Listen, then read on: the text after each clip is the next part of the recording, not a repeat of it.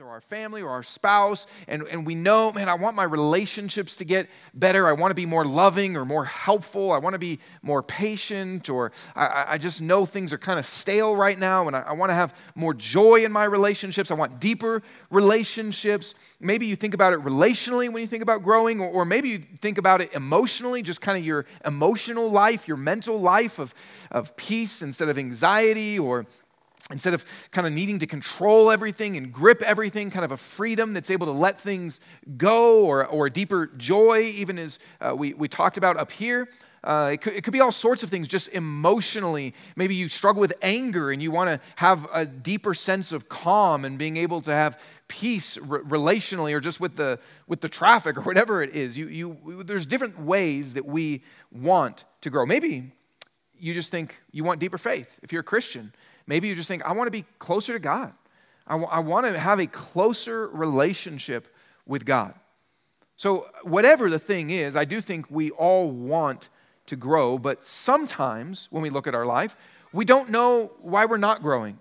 We look at our life and we see what's there, and it's kind of the same, and we're not sure why we don't grow, or maybe we don't know how to grow, or, or maybe it's simply that we know we should grow, but we don't have the motivation, we don't have the desire. We know we should care about things getting better relationally, about things getting better with God, but we don't care as much. But kind of like I said in the beginning, what if there is more? Wherever you are right now, wherever you are with God, wherever you are relationally, wherever you are, what if there is more? What if you can grow? What if whatever area, whatever thing, whatever issue, I think a lot of times we kind of say, especially, you know, maybe you become, you turn 30 or you turn 40 or whatever it is, and you kind of, you're like, okay, this is kind of what life is. This is it now. This is who I am. These are the things I struggle with. This is what my relationships are going to look like. This is what my marriage is going to look like. This is what family life is going to look like. This is what my kind of role in the world is going to look like. And we kind of just say, okay, this is kind of it. But what if there is more? What if this is just the beginning? And God actually does want to help us experience growth. Jesus tells a story that we're going to look at today. It's a famous story.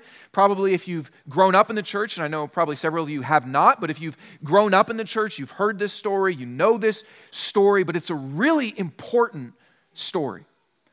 And it helps us to see the things that can keep us from growing, from experiencing what God has for us. It helps us to see how to receive the growth that God wants to do in us and it helps us to see what happens. And so I'm going to read this story. It is the parable of the sower or the parable of the soils. And since it's a story, I want to give you a lot of good, uh, you know, story pictures.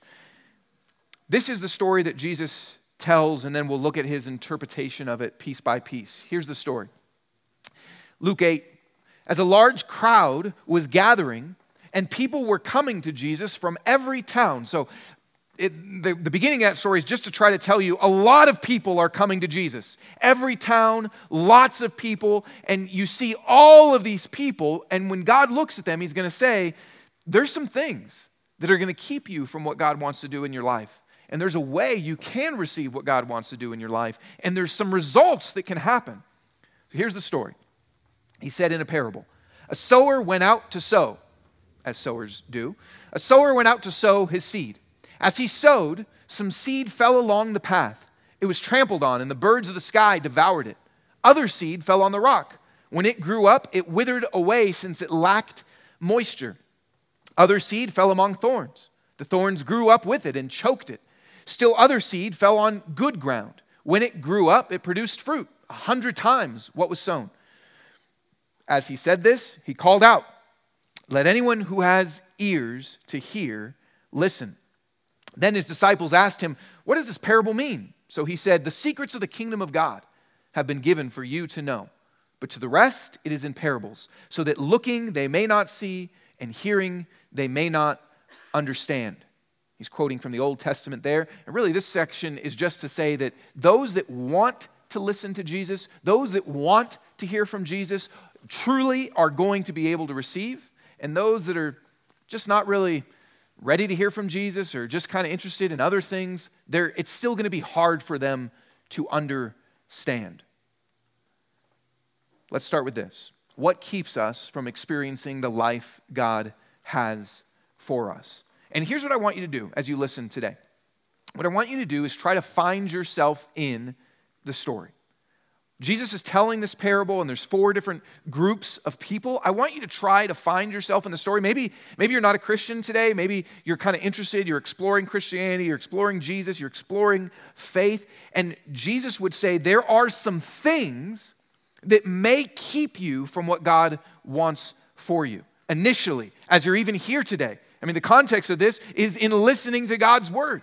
So, even here today, there may be some things that keep you from listening to what God has for you. But I also think it's true that there's tendencies that we have in us. Even after you are a Christian, there's tendencies in us that may keep us from the things that God wants to do in our life. So, I want you to try to. Don't, don't listen to this for your friend. Don't say, oh man, my friend really needs to hear this. Try, try to go, where, where am I?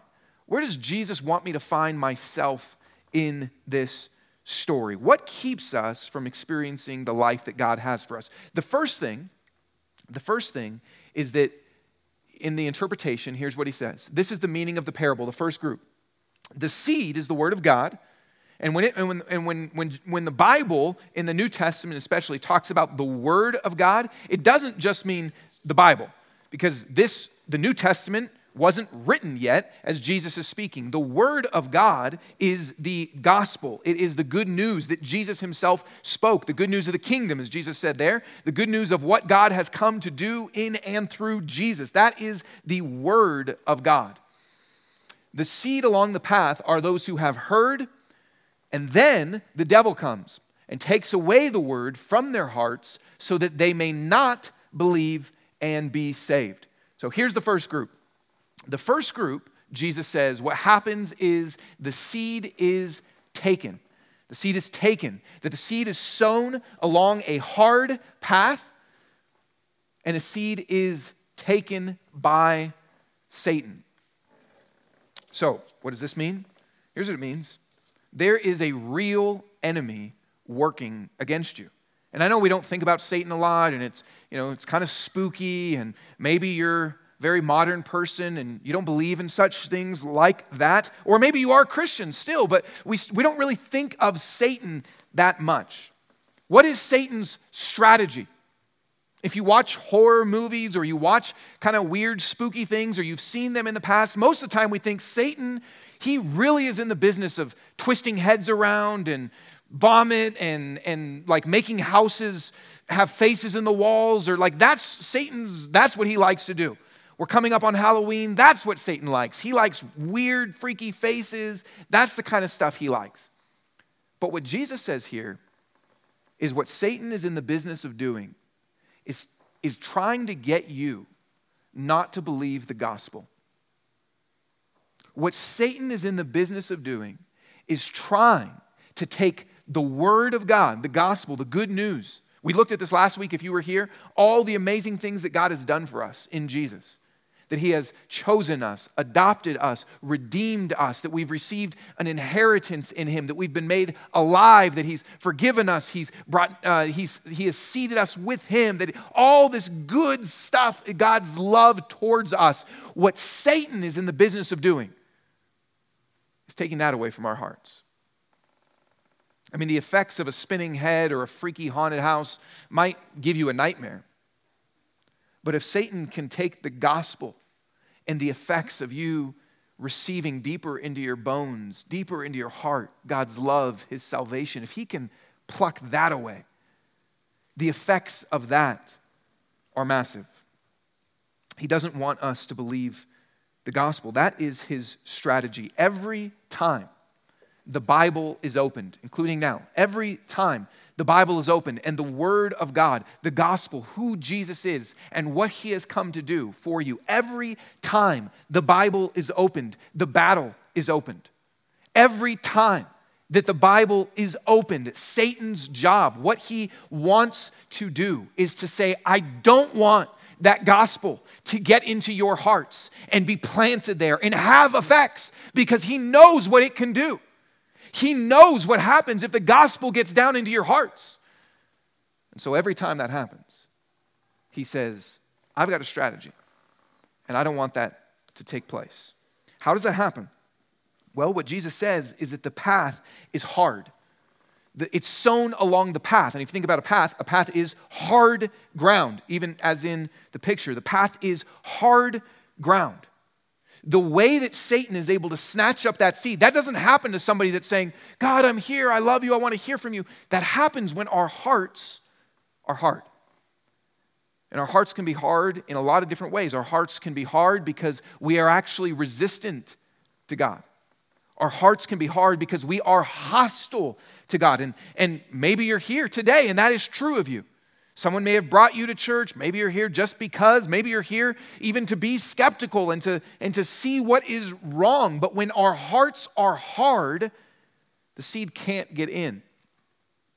And instead, Satan can pluck it out.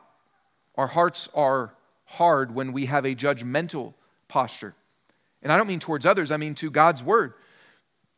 That even maybe perhaps right now, that the posture that we enter in with is when is this going to be over? Or skeptical, or cynical, or trying to find what's wrong instead of receptive. Maybe it's just our hearts are hard because they're indifferent. They don't really care. Listen, anything, if you think about your heart, anything that there's a layer here that's keeping, maybe it's just distractions. Maybe even as you come to church, I remember a friend back when I was a, uh, before True Life, there, there was a friend I knew that during church, to two birds with one stone, they would be working on their grocery list and working on what they had to do the rest of that day. And maybe it's just the distractions. Anything that is creating a layer, a barrier, whether that's judgmentalism or it's cynicism or it's skepticism or it's indifference or it's hostility or it's distraction, anything that is creating a layer, a guard, a barrier then the seed sits on that barrier, and Satan's able to quickly pluck it away. I mean, I guess another question to even just ask yourself is Does your heart have a guard even now? Does your heart have a guard? Or, as it says in the parable, anything that happens here, does it always feel like it's instantly gone? That, that's what Jesus said happens is Satan comes and takes it away. Does it feel like whatever you experience here, whatever songs we sing, whatever sermon, maybe even in the moment you're kind of like, okay, but then it's instantly gone. Maybe you don't remember it. Maybe it has no effect on you. Maybe that's because there's a barrier, there's a guard, and it's really easy for Satan to pluck it away. That's the first thing. What keeps us from experiencing the life that God has for us? There'll be three T's to help you. The first is that it can be taken. The first is that it can be taken, but the second is that it can be tested. And the seed on the rock are those who, when they hear, receive the word with joy. Different. They receive the word with joy, having no root. These believe for a while, different from the snatching immediately having no root, these believe for a while and fall away in a time of testing. He says it falls into this rocky soil. It falls into a rocky soil, and obviously, you would know that a rocky soil doesn't uh, produce good plants, and there's, there's not deep roots because there's rocks. And so, when it starts to sprout, when it starts to get up, the sun is able to just melt it. The trials, the testing is able to just kill it because there's not deep roots in it. In Colorado, this happens to everybody, unless you have a million dollar sprinkler system. What happens, he says, is they receive it with joy. Think about that. One of the groups that Jesus wants to address, one of the groups of people, he says, you know what can, you know what can keep you from receiving what God wants to do in your life? Maybe you find yourself here as somebody that listens and receives it with joy.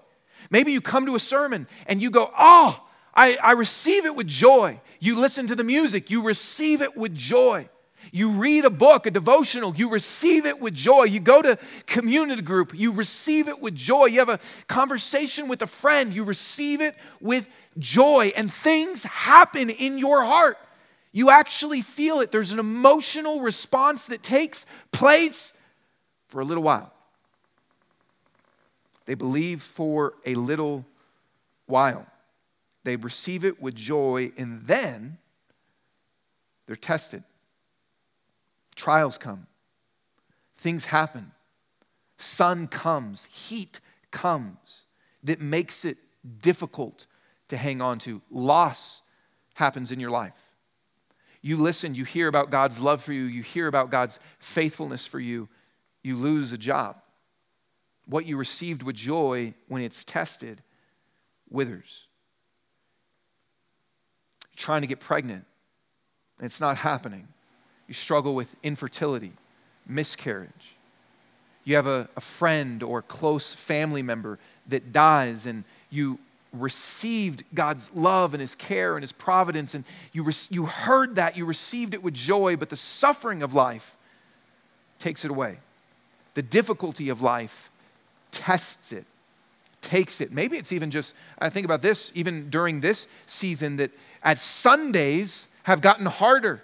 It's harder. We have technical difficulties. It's harder to watch online. It's harder to when we were meeting outside, literally the sun was coming and taking it away, right? It's burning up any good that God was trying to do in your heart. Maybe just as Sundays get harder, that's a trial. It's a trial to, to continue to receive God's word with joy when things get harder, whether that's personally or as a church. Maybe it's other people's opinions. You receive God's word with joy but then when other people start to question you, when other people start to ask you, when it's embarrassing to hold your faith and your conviction, whether it's school or work or wherever that may be, maybe the trials are obedience trials.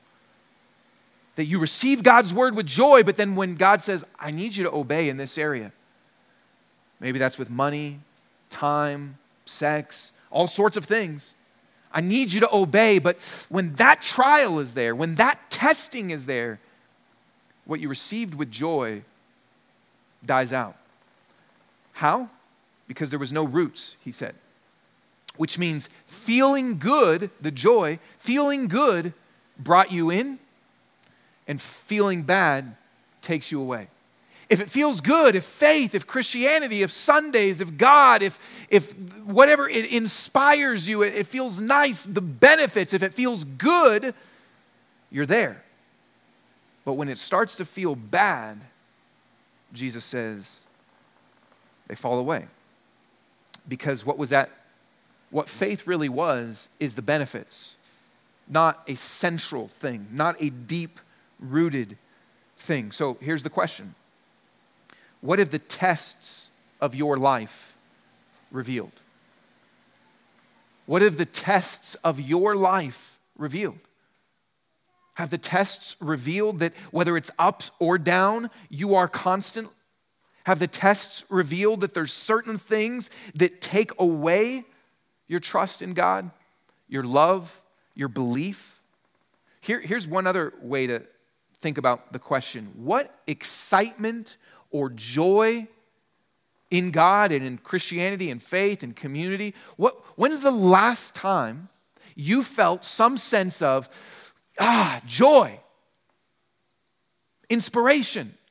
This is awesome. This is who God is. This is what God is calling me to be. This is what is possible. When's the last time and has that faded? Did it last for just a, a bit? Kind of like New Year's resolutions, right? Where you're all fired up and here we go. And then the gyms are empty again in a month?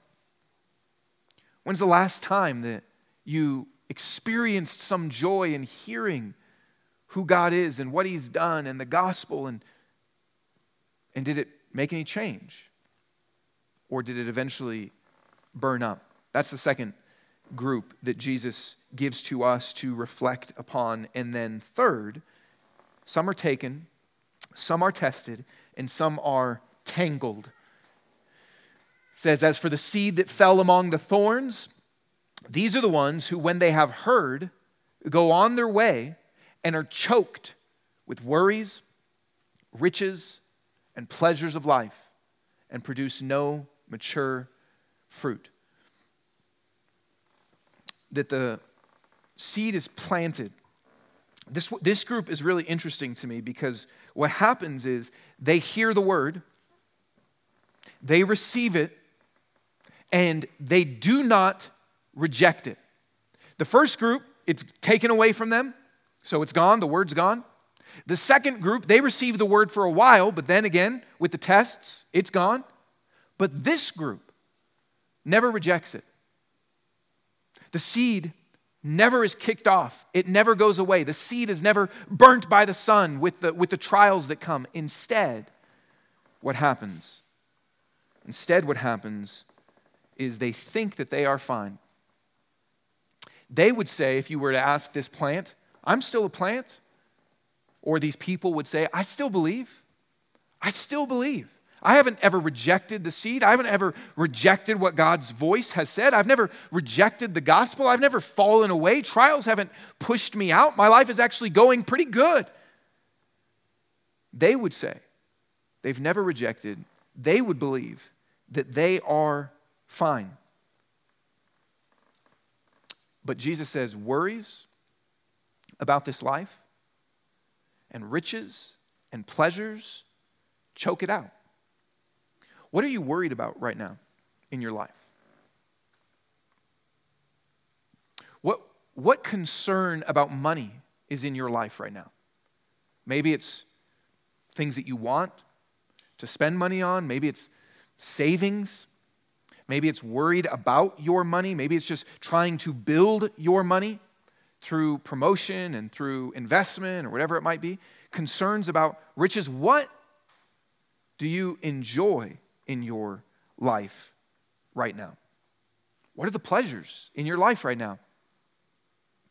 Colorado is a place full of pleasure. There's all sorts of great things to do and be a part of. What, what are the pleasures in your life right now? See, what's interesting about this part of the parable is it's good things mainly wealth and pleasures of life. What he says can happen is that even if the seed is not rejected, it's choked out. It takes time. It takes time, but the plant begins, the plant is growing, and it's not, this is, this is so important, it's not subtraction. It's not that the seed is taken away that kills this. It's not subtraction, it's addition. Like, I don't, I don't know about you, but um, we've got uh, this one kind of cabinet in our house, and that's where board games are kept and there's a board game in there that we used to play a lot, and it's kind of at the bottom of the stack because we've gotten other games. And then my kids have gotten other gifts like slime and all these things from, for Christmas and grandparents. And then it's also where we keep extra food from Costco because that doesn't fit in, you know, anywhere because it's from Costco. So that's where that goes. And then with school at home, there's some school supplies in there. And if you asked me, do you have that board game? I would say, yes, of course I have it. I've never gotten rid of it. I've never gotten that out of my life. Nothing has ever challenged me to get rid of it. Satan has never taken it away from me. But what has happened is addition has crowded it out, that it's hard even to get to. It's not subtraction, it's addition. Same thing in, in our yard. We've planted grass, we've filled it up with grass seed, and we've never gone in there and plucked out the grass. We've never said, forget it, we don't like grass anymore. But what has happened is that weeds have grown up. And eventually, over time, the weeds have taken over and choked out the grass. And what Jesus is saying is this so important.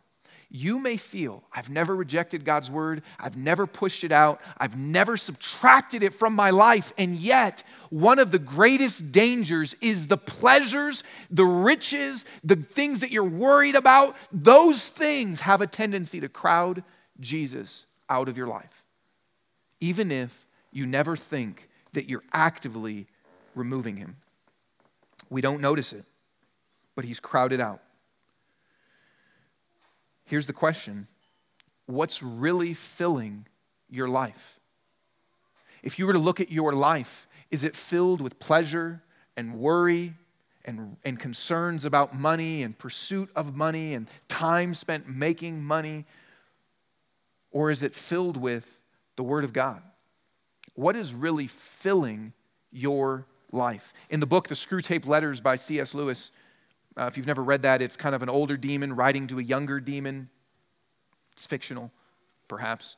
And he, he's writing, uh, he, he says this the demon says, Prosperity knits a man to the world. He feels that he is finding his place in it, while really it is finding its place in him. His increasing reputation, his widening circle of acquaintances, his sense of importance, the growing pressure of absorbing and agreeable work build up in him a sense of being really at home in earth, which is just what we want. What begins to happen is that God, that Jesus, that the good news is crowded out, choked out. These are the three groups. The seed comes and it can be taken, it can be tested, it can be tangled. God wants something for you. He wants something for us, but He knows that a lot can keep us from that. God knows that even though He desires good for us, that He wants to bring His word to us, that it's actually easy it's easy for it to be missed. If you think even Jesus lists out four groups and 75% miss out on what God wants to do in their life. So, how do we receive the life that God has for us? This is what keeps us from it, but how do we receive the life that God has for us? How do we receive what God wants to do? Because it's the same word spoken. Even listen, right now, the same word is being spoken to all of you, but we can hear differently. We can have different responses. So, how do we receive what God wants to do? Here's what Jesus said But the seed in the good ground, these are the ones who, having heard the word with an honest and good heart, hold on to it, and by enduring, produce fruit. So, Jesus gives to us a couple ways that we receive what it is that God wants to do. Listen, hearing, which is what we're all doing right now, hearing is deceptive. We think that something is happening just because we are hearing, but it depends how you hear. It depends how you take in God's word. You can have a hard heart. You can receive it with joy because it feels good. It can get tangled up later. It depends how we hear. And he says, the good soil is those with a good and honest heart, which is talking about the quality of our hearts, our heart's posture. Listen, what is good soil? Good soil, I don't know, some of you maybe garden like, like we do, but good soil is soil that is open. So even you may have someone come and, and aerate the lawn, which is to open it up, which is uh, in contrast to the hard path, which is closed, right? That good soil is light, it's fluffy, it's open. That's what good soil is. That's what a good heart is. When we planted our garden this year, because we didn't plant it last year, it had gotten hard. This is me, uh, and we had to. Uh, we had to. I rented this rototiller and had, and you can see there's even grass growing there over our our uh, lawn and they had accidentally uh, planted seed there the, year before. Uh, and I, this thing, you know, if you've ever used one, it just goes into the ground and tears it up and takes all the hard soil to open it up. Because good soil is soil that is open. It's a, in Jesus' words, a heart that is open. So if we want to receive, if we want to receive what God has for us, it starts with a heart posture of openness. Where is your heart when listening to God's word? Is it just a ritual? Are you here today because you're a Christian and this is your church and it's kind of just what you're supposed to do? Is it just a ritual? You're here and you're doing it, and there we go, one hour on Sunday's the end. Is it is your heart right now to just kind of assess and decide okay, what parts do I like? What parts do I not like? How good is that sermon? That squeaky floor is kind of bothering me. How's the lighting? Is your heart to kind of assess? Sometimes in conversations, people say something like, Hey, are you even present right now? Even if you're in the room, are you present? Are you, are you with me? Or where, where'd you just go? Sometimes people say that. Where, where'd you go? You know, it seems like you kind of just kind of fogged out, blanked out. Where, where'd you go? Right now. Jesus says it's the heart posture.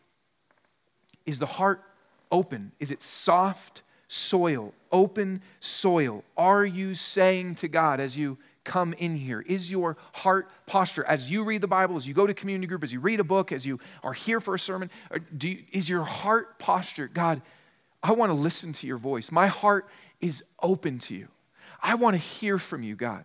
I want to know you. See, all of that you can see is an openness. Is your posture when you're here just kind of like this and like this? And I'm not, if anyone is sitting like this right now, I don't even know, so it's fine. Don't, I mean, that's, maybe it's just comfortable. Is it like this, or is your heart posture, God, I want to receive from you? I want to listen to your voice. God, I need you. I want your seed to get planted in me. I want the good news to get deeper in me. That's an open soil. That's an open posture. Is that the posture where we say, God, I want, I want what you say. Whatever you say, I want that. I'm open to you. I need you. God is saying, open your heart to me. That's a scary thing to say to somebody, but God is saying, trust me. Open your heart to me. I want to go, I want to, I want what I have to say to be planted deep inside of you, not shallow, not in a way that's going to get taken. I want what I say to get all the way in, but where's your heart? Is your heart open soil? Is it receptive soil? Is it, another way we could even say this, is, is it humble? Where you are coming in need to receive. That's the first thing. Does that describe our hearts?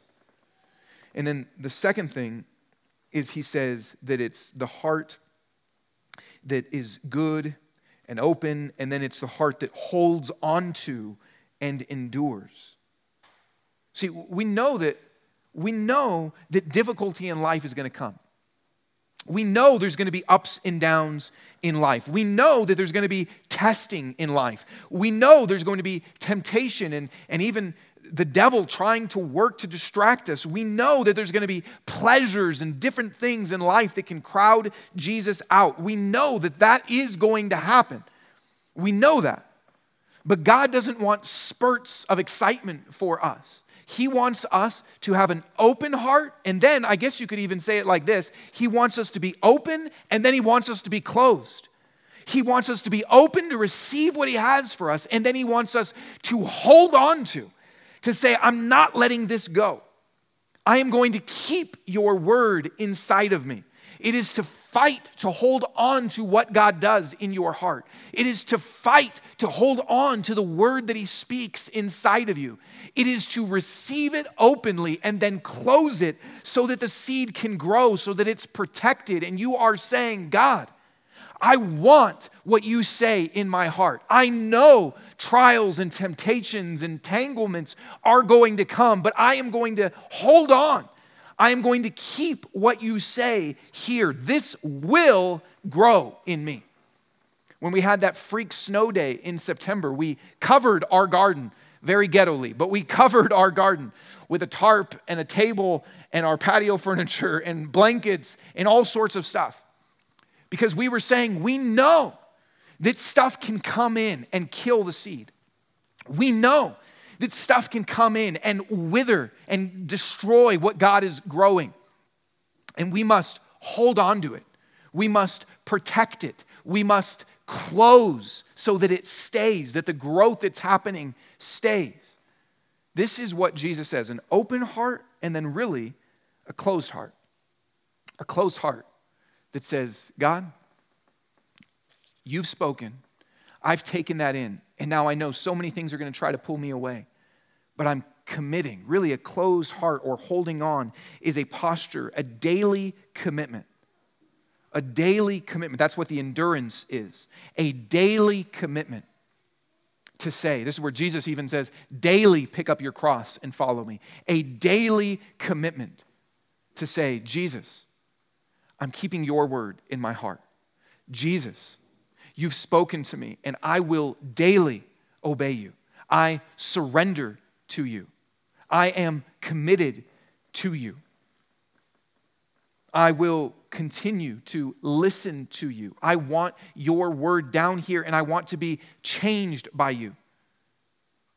I want to confess when part of how we keep God's word there is confessing when we wander away from it. And we're saying, I don't just want this to be an experience, I'm going to hold on to it through obedience, through surrender, through repentance, through bringing every area of my life in line with what you say. I'm, whole, I'm closing in on the word that you've spoken to me daily so that I endure and persevere. God doesn't want a shallow, a temporary, a weak, a diluted, choked out faith for us.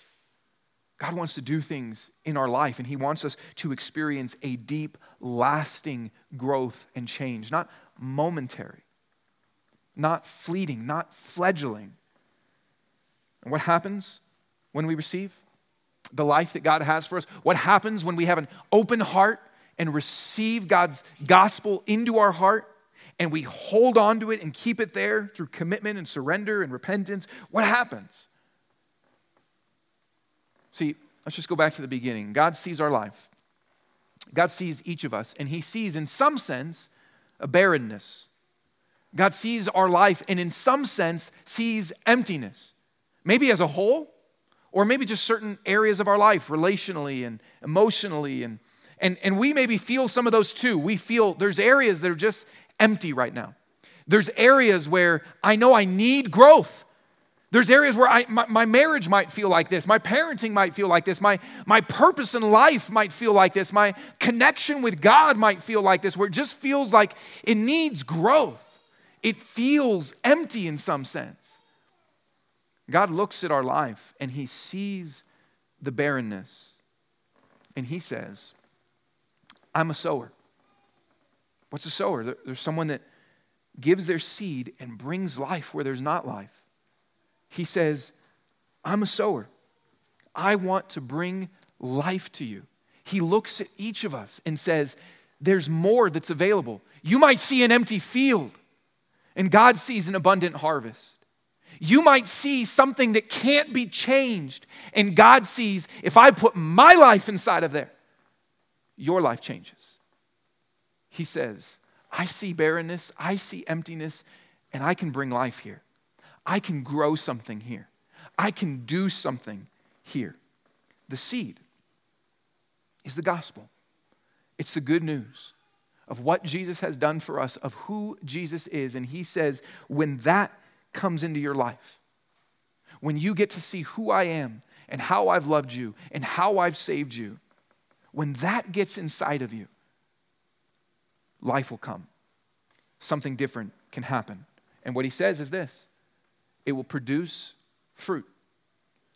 When the seed gets in and it stays and it's in an open soil and a closed soil, it produces fruit something actually happens. Where there's an empty field, instead there's a harvest. This is our garden. It produces a harvest, it produces abundance. It produces what the Bible calls the fruit or the vegetables of the Spirit. It produces the, fr- uh, the fruit of the Spirit, sounds better, right? It's like, oh, the vegetables of the Spirit? I don't really want that. God knew what he was doing when he was communicating, right? But the fruit, it produces the fruit of the Spirit. When God's seed gets inside of us in an open heart, in open soil, in closed soil where we hold on to it, what happens is love. What happens is joy. What happens is peace. What happens is patience and kindness and goodness and gentleness and faithfulness and self control. And probably all the ways that we say we want to grow are encapsulated in some of those statements. God says, I, I, see, I see a lack of joy, but I can produce it. I see a lack of peace, but I can grow it. I see a lack of patience with people, but I can put that there. I see a lack of gentleness, but as, as my seed of how gentle I've been towards you, the, the word of God, the seed, as you see again how gentle and kind I've been to you in sending my son to you, in dying on the cross for your sin, and forgiving you, and bring, as that seed gets in in an open heart, it grows kindness out of you. You see, fruit is meant, fruit changes us, but fruit or vegetables are meant to bless others as well. God does something in us, and just like we talked about last week, He does something in us for us so that it can come from us. God wants to grow here a harvest of fruit. He wants us to be fruit trees. Not just so we have pretty fruit, but so we are a blessing to others. If you become a loving, joyful, peaceful, patient, kind, gentle, good, faithful, self controlled person, that's good for you. And it's a blessing to those around you. It's a blessing to those in the family of God and those that do not yet know Jesus. We, we want to grow. We want to grow, right? I mean, don't you want the fruit of the Spirit in your life? I do more and more. We want to grow.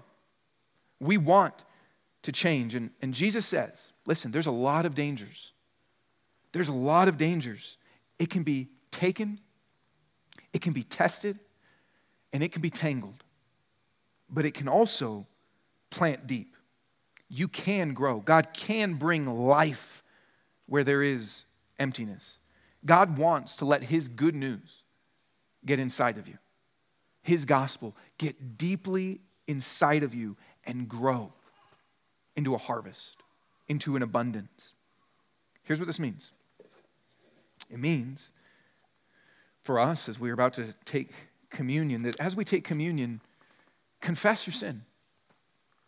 Where there's sin in your life, where, and listen, confess if you find yourself, if the Holy Spirit has convicted you today and pointed out, this is you. Jesus is talking about you here. You've been tangled, you've been tested, you, the seed's been taken from your hard heart. Confess. Confess. And then come with an open heart. Come with an open heart and receive God's word today and going forward. And hold on to it, which means those areas, and I don't know what those are for you, but those areas where maybe the seed is in danger of, yeah, you received it, but it's hard to hang on to.